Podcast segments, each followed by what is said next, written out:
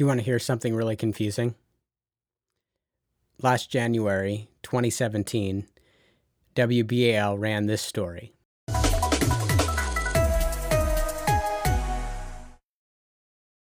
new rankings put Baltimore in the bottom 15% of 150 cities when it comes to best places for jobs. Best on the list, Scottsdale, Arizona. Nearby Washington is at 23, New York 101, and Baltimore is at 127. The rankings weigh cost of living, unemployment rates, and lack of opportunity. Over the past 40 years, Baltimore has seen a steady loss of jobs, according to state data. In 1969, there were more than 540,000 jobs in the city. By 2014, the number of jobs had dropped to 399,363. Then, three months later, WJZ ran this story about employment. Baltimore is one of the top 25 cities for job opportunities. That's a new report compared places based on job openings, salary, and cost of living. Tristan Young explains why Charm City made the list. Experts tell WJZ millennials are a very big driving factor because they're choosing to move to Baltimore and stay. Employment opportunities are on an upward trend in Charm City. The job recruiting site Glassdoor ranked Baltimore 17 out of 25 cities, comparing places based on hiring opportunity, work and life balance, and career satisfaction. So, who's right?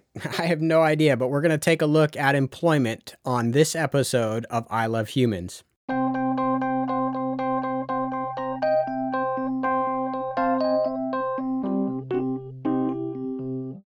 Thanks for tuning in. My name is Josh Taransky. I'm the host of I Love Humans. This is episode four, and today we're going to tap into a really important subject the issue of employment. Now, whether WJZ or WBAL is right uh, really doesn't matter a whole lot to me. When I'm working in the Compassion Center, people are walking in the door. One of the most common issues that people are uh, facing is the issue of employment. An improved life is oftentimes tied in with uh, employment. Uh, people are looking for work, they're trying to find a job, they're trying to find a better job. And I realize that if I'm going to be working with people and if we love humans, we need to figure out how to best serve those who are trying to find a job. So, uh, we're going to go all over the place in today's episode. Uh, should be fun. I'm excited about the interviews. Uh, grateful for those who sat down and gave me a little bit of their time. And hopefully, you walk away with this uh, with some good action items in ways that you can help our neighbors be more employed. Okay, let's talk about some of the challenges that uh, people face before we get into um, the solutions that exist here in Southeast Baltimore. Um, if, if, you're poor, um, it's very likely that there can be a criminal background that goes with your poverty. And um, there's an unfortunate relationship that exists between poverty and a criminal record. Um, there's obviously the pressures that come along with poverty um, that sometimes press people into bad influences or make people desperate to do desperate things.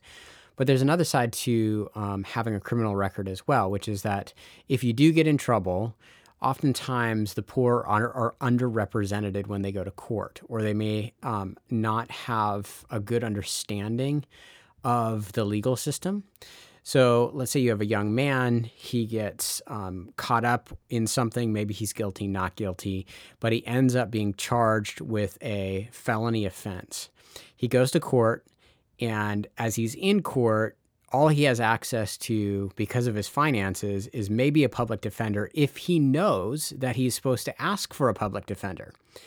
Um, and the public defenders are oftentimes so overloaded with their cases that many, many, many felony cases are pled out. So you'll get uh, a plea deal, and that person from a young age will end up with a, f- a felony record, and that sticks with them as they try to go and get employed. So we'll spend another episode talking about um, legal aid and legal assistance. It is it's a huge issue for those who are impoverished there's an um, disadvantage that the poor face when it comes to the criminal system. That's the first challenge. So there are many employers that just right off the bat um, the door is not open to you if you have a criminal record. Second, um, is the issue of communication. So you go and you try to apply for a job, you've got to put down a cell phone number, you need to put down an email address, you have to be able to be gotten a hold of.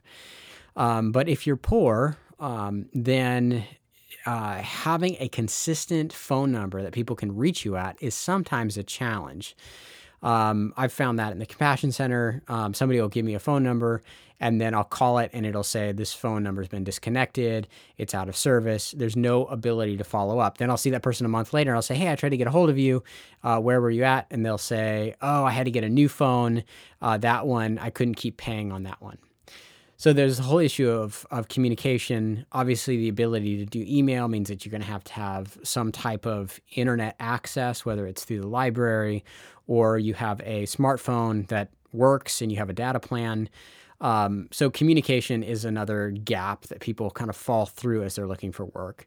Then um, you've got the issue of immigration, having the right paperwork to be able to get a job. Um, another aspect is just cr- the crisis that come up in the life of somebody that is poor. So, having a lack of money can cause a ton of stress. It can cause stress on relationships. And so, there's an overall instability in the life of somebody that is impoverished. Um, they're uh, often in turmoil. Uh, their housing situation may be in flux. Um, one minute they may feel like they're living in a location, but then they get kicked out because of some instance um, uh, in in the home. And so a life of crisis would be another challenge that people face. Um, then you have single parents. You maybe have a mom or a dad, and all of the parenting falls onto their shoulders. And so they've not only got to try to find a job, but they also have to find childcare and juggle childcare and work at the same time and try to figure out how are my kids going to be cared for while I'm working. Uh, this causes a number of kids to be at home alone um, because parents just don't have a good option of where to where to send their kids. Um, then you've got the issue of transportation. Um, so in Baltimore City, we have a bus system, a, a kind of a new bus system. Um, and some people are, I, I, don't, I actually don't run into many people that are thrilled with the current bus system. Uh, and it's a general complaint about the city is that there's a lack of transportation. It oftentimes takes a couple of hours to get where you need to go. So for, for, for example, um, working with a guy, he was in the city. Um, his family had to get moved because of a crisis out down to Glen Burnie. The housing authority placed him in a hotel down there, but his employment is in Canton. Um, so, in order to get from Glen Burnie to Canton, he had to do a t- two hours worth of public transportation just to get to work on a daily basis. That's two work. Then at the end, when his his shift gets over, he gets off late at night, and he's trying to scramble for some form of transportation in the middle of the night. No um, metro link system works from what he says at night. Again, it's a, just a mess. Transportation is another huge challenge that people face. Uh, then you've got the lack of formal education. You've got a huge dropout rate, low attendance in schools. Um, you've got a lack of professional skill training that exists. Okay, so then let's say you get a, um, let's say you go, you get a callback on an application that you've put in there at Walmart or Target and um, or even a job offer and they say okay the dress is you know you have some black khakis you need to wear a red shirt for to work at target or whatever whatever it is um, well where are you going to get that if you don't have don't have money don't have the resources don't have transportation where are you going to go and get the clothes to work so that's another challenge that people face um, then working uh, kind of against the uh, I- incentive to get employment is the welfare system itself. So, if you do well and you get employed, if you make over a certain amount of money, then your whole lifestyle changes. The the temporary cash assistance that you receive, you lose. Um, all this stuff um, affects uh, uh affects you, and so you have to weigh out: Do I want a job or do I want to keep? Do I want to stay on welfare? um, we would say that that's that could possibly disincentivize somebody from uh, going and getting employed um, where they may be qualified. Uh, then you have English as a second language. We have a number of immigrants, especially that live in Southeast Baltimore. Maybe there's a language barrier that's there. Um, and the last thing on the list here is just a professional network. You want to go, you want to find work, but you do not have that pre existing fabric or, or network of relationships that you can tap into to, tr- to try to get the job. So, when we're talking about employment, Um, and we're, we're talking about low income people who are suffering in poverty trying to go and get a job it's not that easy. There's at least 10 to 15 different obstacles that will have to be overcome, overcame in order for that individual to be steadily employed. So, as part of this research project, I looked around Southeast Baltimore, and uh, one of the great resources that exists out there, or a starter resource, is to just call 211. Thank you for calling 211 Maryland a free 24 hour service that provides information on health and human services. If you are in immediate need of medical attention, please hang up and dial 911. My conversation with 211 went pretty well. Um, I spoke with Elaine, and she gave me, uh, it looks like about six other groups that I could contact in Southeast Baltimore that help with employment.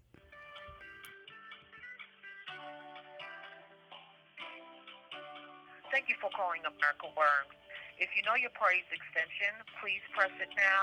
If not, please press zero for the operator.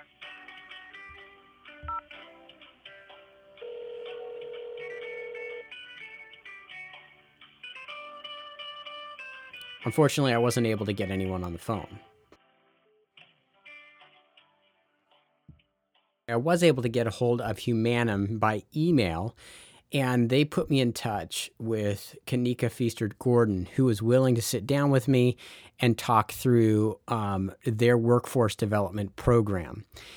Humanim has an excellent reputation in the city. I only heard about them not through the internet or a Google search, but through word of mouth. And it was a great privilege to sit down and talk with Kanika.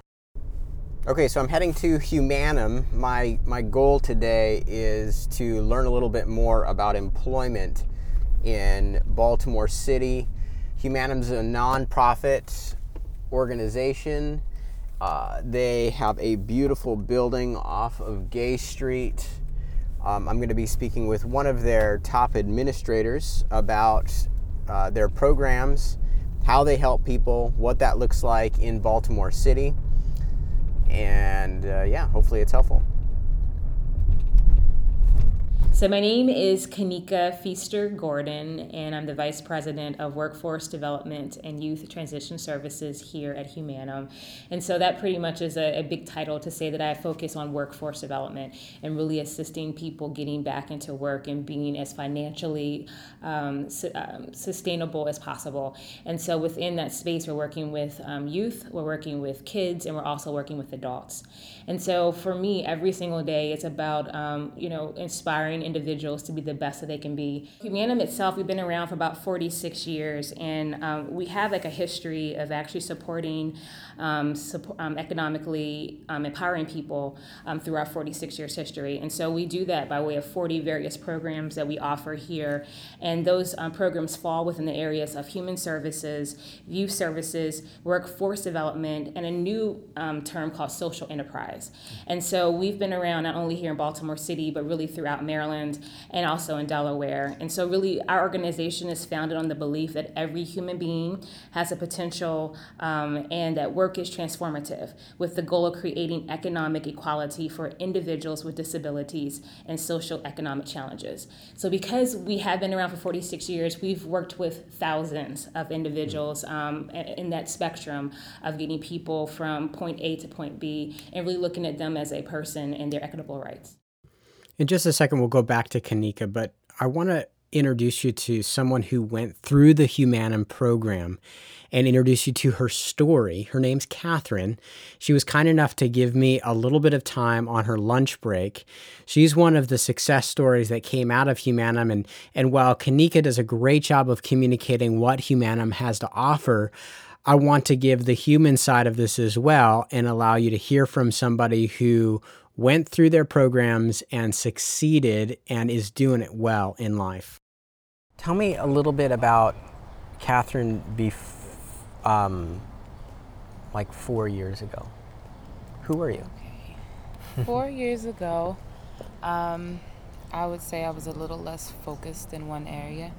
Um, I was working with children with special needs, and um, happy with what I was doing, but kind of unsatisfied about the way I was going about it. So, um, just somebody kind of still searching for something that would kind of hone my talents and give me some direction. Well, and um, how old are you now? 30. 30, okay. So, how did you get the job working with kids? Um, I had some background with working with kids from teenager, so babysitting and um, working in the church ministry and um, some tutoring. I done a job with some tutoring, and so that allowed me the opportunity to uh, help students in educational setting with special needs. So, when you say that you felt like you were in a rut, describe that rut a little bit better. I'm just not motivated uh, for anything in particular.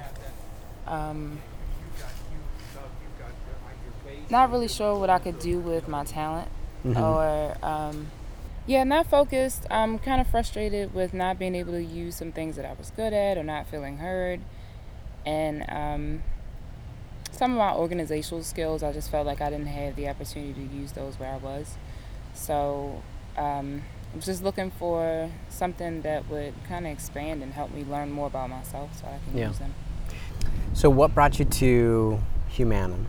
a friend of mine who had done a cohort for Humanim previously um, just boasted about how good the program was and what it did for her, um, where she was placed um, once she finished, and it sounded like something, you know, why not try it?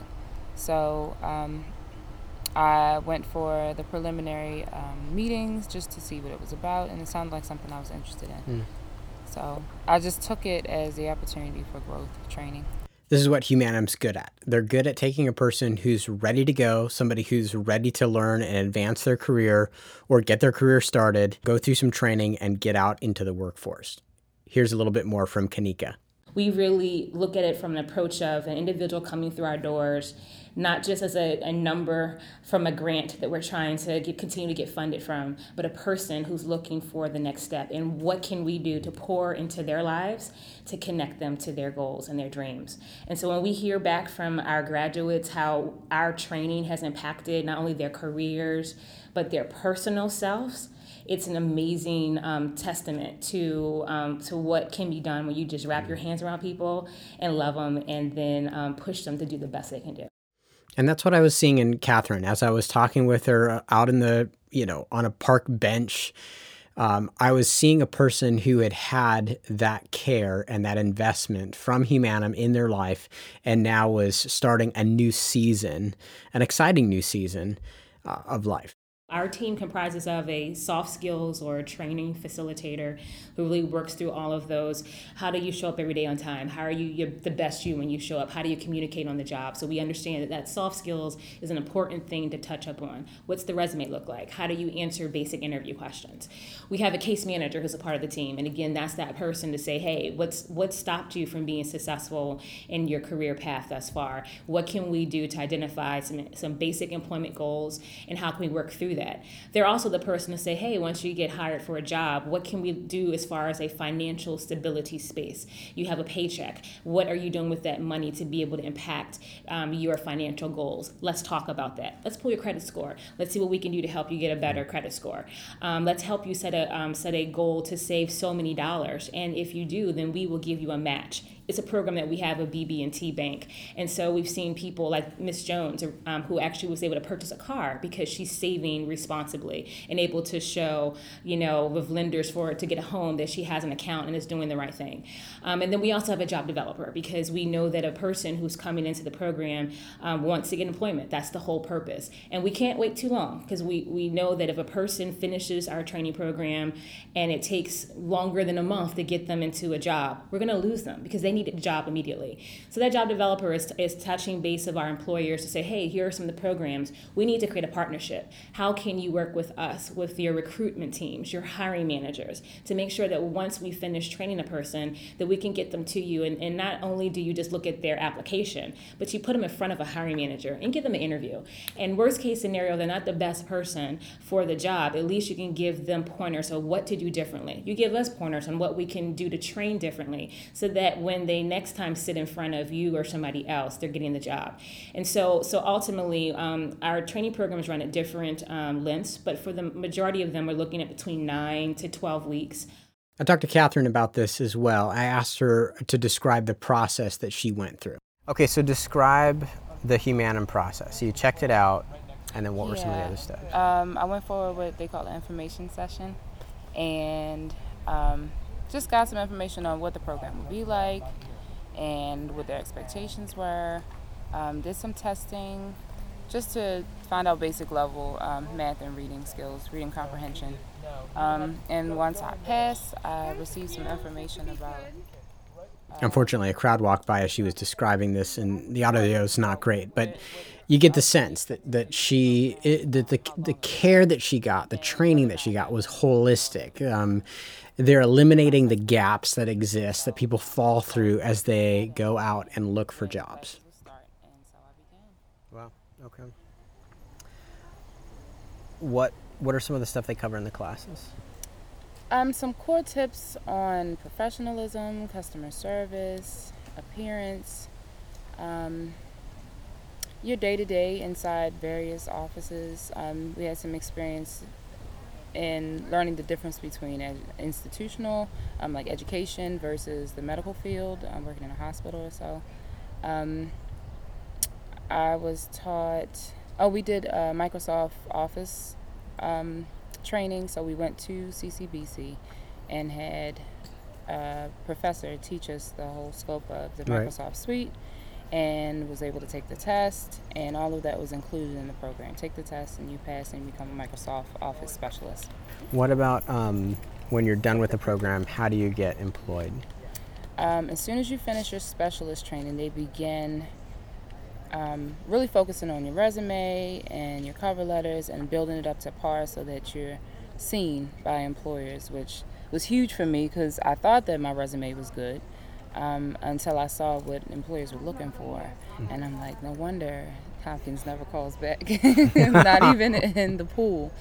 Um, and so after they went through it with like a fine tooth comb and really helped you understand what you need to add based on your personality and your strengths, your own resume. Um, then they send you out to apply to other employers. Um, they give you a list of positions and you choose which ones you apply for and um, the interview process is um, pretty organic. Like they call you back and you start the process the way that you would with any other job. It's um, all up to you. It is what you make it. Now, Catherine is as sweet as can be. She wouldn't hurt a fly, but that's not necessarily everybody that I talk to in the Compassion Center. And there are a number of individuals who come to me looking for work who have a checkered past, almost have a checkered present. And so I asked Kanika about that. I, I asked her whether Humanim can help people who have a criminal background. Here's what she had to say. Yeah, so we work with, you know, all ages and with all types of backgrounds. Now, obviously, employers can be a little bit more subjective to what type of background an individual um, has that they would accept. But as far as my training support aspect, you know, we started off working with you know the hardest to serve. That's what we're known for is working with the hardest to serve. Um, for instance we have a, um, a program called workforce solutions out in baltimore county and we're working with um, adults um, who have been on tca for 48 months if not more. So that's you know traditionally known as welfare. And so when you're looking at individuals who um, are receiving those type of services and we're trying to get encourage them to you know to get involved with employment um, you know that's a, a very hard to serve population and we're very very successful. We've been doing this since 1997 with that particular um, group of individuals. And so i say that to say that you know um, when people walk through our doors we're not judging them for what they are or what they're not. It's understanding what has prevented you from being successful. What are you committed what are you making that commitment to as of today and what can we do to help you get to the next space? And so um, just like how we work with those adults 18 and over we also have programs for youth. Um, so we have um, students who are in high school who are looking to graduate and we have a program called start on success where we're really working with youth who have a learning, a learning disability and um, need to get access or acclimated to um, to opportunities and careers. And so we actually put those individuals through a 16 week uh, work, um, a paid work based learning experience. So they literally are going into a hospital or into a YMCA or into some of our other employer um, par- partners and actually working about, you know, three hours a day over, you know, um, five days a week so they can actually learn about what it is to work in a particular um, career um, in a hospital, whether it's patient transport services or maybe it's a front desk receptionist. There's a, a, a variety of different positions we put them in to give them an idea as to what is it that you're interested in. Once you graduate, what is going to be your next steps? Because there's also trends showing that once young people graduate, if they're not exposed to these career paths, then they don't know what to do, if, especially if they're not going to college. So I say that all to say that we work with all you know age groups and backgrounds, and that's really been our expertise for, um, for the past 46 years. Back in March of this past year, my friend Miss Neal, who is the service coordinator at Douglass Homes, called me up. Said, Mr. Josh, I've got a guy that I need you to help. She went on to tell me about a man who was a single father and taking care of his teenage daughter. And he had found himself in an upside down position financially because he had worked a bunch of overtime in his job. And when the housing authority went to verify his income, they saw his inflated paycheck uh, that reflected that overtime work. And his monthly rent went from the subsidized $200 a month up to close to $800 a month and he was facing eviction if he couldn't pay his mounting debt. So Miss Neal put me in contact with this young man, and uh, he and I went out to eat, had a dinner together, and you know, when when you first meet somebody who's in need, um, I, I do this multiple times throughout the week, and I find myself operating from a guarded position um, there's a lot of people that have a lot of stories, and as much as I want to help people, I don't have a lot of resources, and I've heard a lot of bad stories. And some of them I have found to be true, and others of them I have found to be false. But this young man, he shared about how he had found employment, how he was working hard, how he was given overtime hours. He thought that was a good option and was doing really well. Uh, he was trying to avoid bad elements. He was trying to stay out of trouble. But unfortunately, he was being penalized by the system. I asked Kanika about this whole issue, whether or not um, welfare was working with or against their efforts as a nonprofit workforce development organization. So I think there is a, a challenge there, and I think that's something that, um, from a policy perspective, a lot of nonprofits who do this work are really trying to advocate for the individuals that we serve because, um, you know, the whole goal um, when you're looking at a person who's receiving that type of benefit is to eventually get them off. I mean, there is a, a point where it's like, hey, you're not going to be eligible to receiving any more funding because you've been really funded out. And so for us, we're, you know, um, we do have those conversations with individuals so that we can, you know, um, share with them the background as to, you know, what um, what happens when you start um, to get into employment. And so that's why it's really important for us um, to make sure we have that case manager um, present to work alongside them so that if an individual who's now used to receiving a certain dollar amount is now um, having to um, change the way that their household um, has operated because of employment, that we can be there to be able to help walk them through the steps. And so, really, for us, the goal is to how can we fi- help you find a job that's going to be able to meet your financial needs so that once your benefits are starting to um, decrease, that you're not seeing the gap. But I think across the board, um, there is issues there too, where you know where people are, in my opinion, being penalized for getting the job and doing the necessary steps to try to be able to put their life back together. And maybe they're just not ready yet from a transitional aspect, but you know, from a governmental assistance piece, it's like, oh, we need to kind of cut the ties that bind. So we do a lot of work in that in that space and, and, and advocating. And so um, and so it is unfortunate sometimes, but again, that's where we try to really make sure we're working in tandem with the people we serve.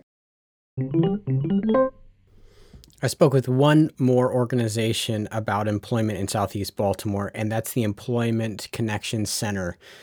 Every week, uh, multiple times a week, I get emails from Daryl Falls at the Employment Connection Center. It's it's a Baltimore City initiative to help people find jobs. They're located in Southwest Baltimore, uh, but they are connected to employers around the city. And every week, I get these emails with different announcements about job opportunities, flyers, and postings about different uh, employers that are hiring.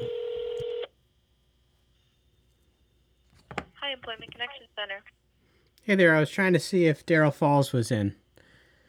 Um, can I ask who's calling? This is Josh Turansky. Josh Turansky. Yes. Okay, hold on one second. Thank you. Darrell, how can I help you? Hey, Darrell, this is Josh Turansky.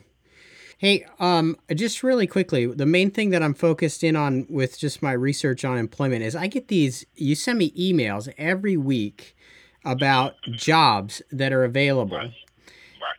And so, um, tell me a little, like, what's the what's the background behind uh, those those emails and the stuff that you send out? Well, uh, one, um, we work closely with most employers in Baltimore City.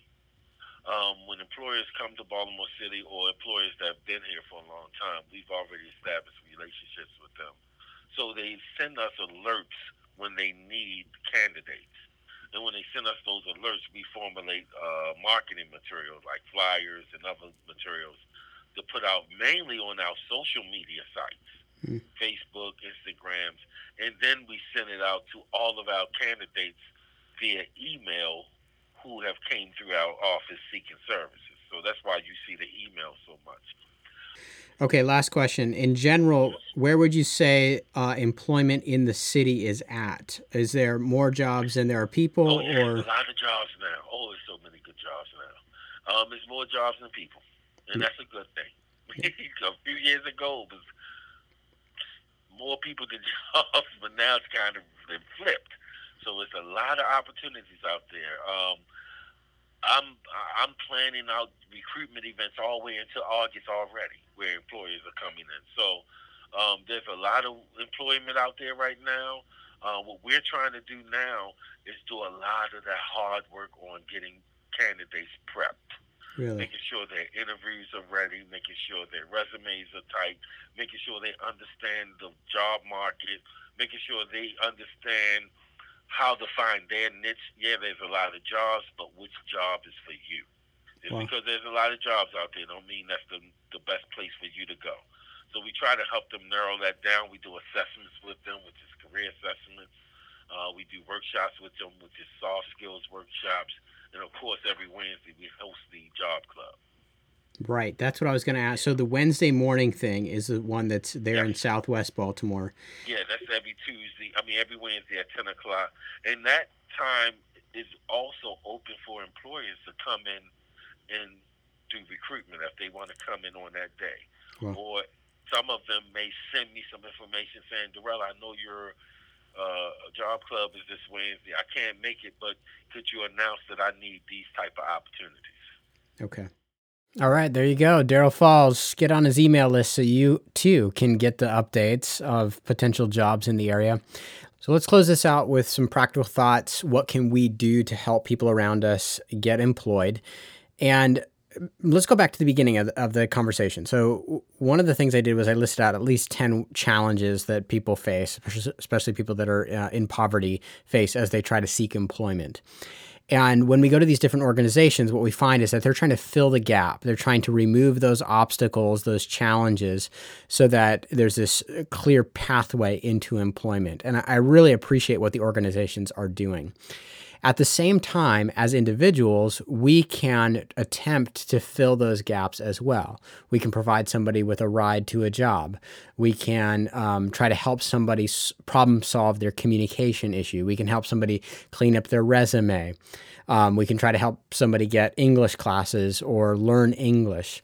There are a number of ways that, uh, rather than having a comprehensive program, where we can uh, just work with an individual and fill a gap. Um, so I'd encourage you go back, listen to that list, consider how you might just partner with somebody on the process to finding a job. Uh, one of the things I like to do is just um, when I see people working, especially privately owned companies, contractors. Um, mom and pop shops, those kind of things. I love to just get contact information and say, hey, I come across people who are looking for work sometimes. Um, can I just get your number?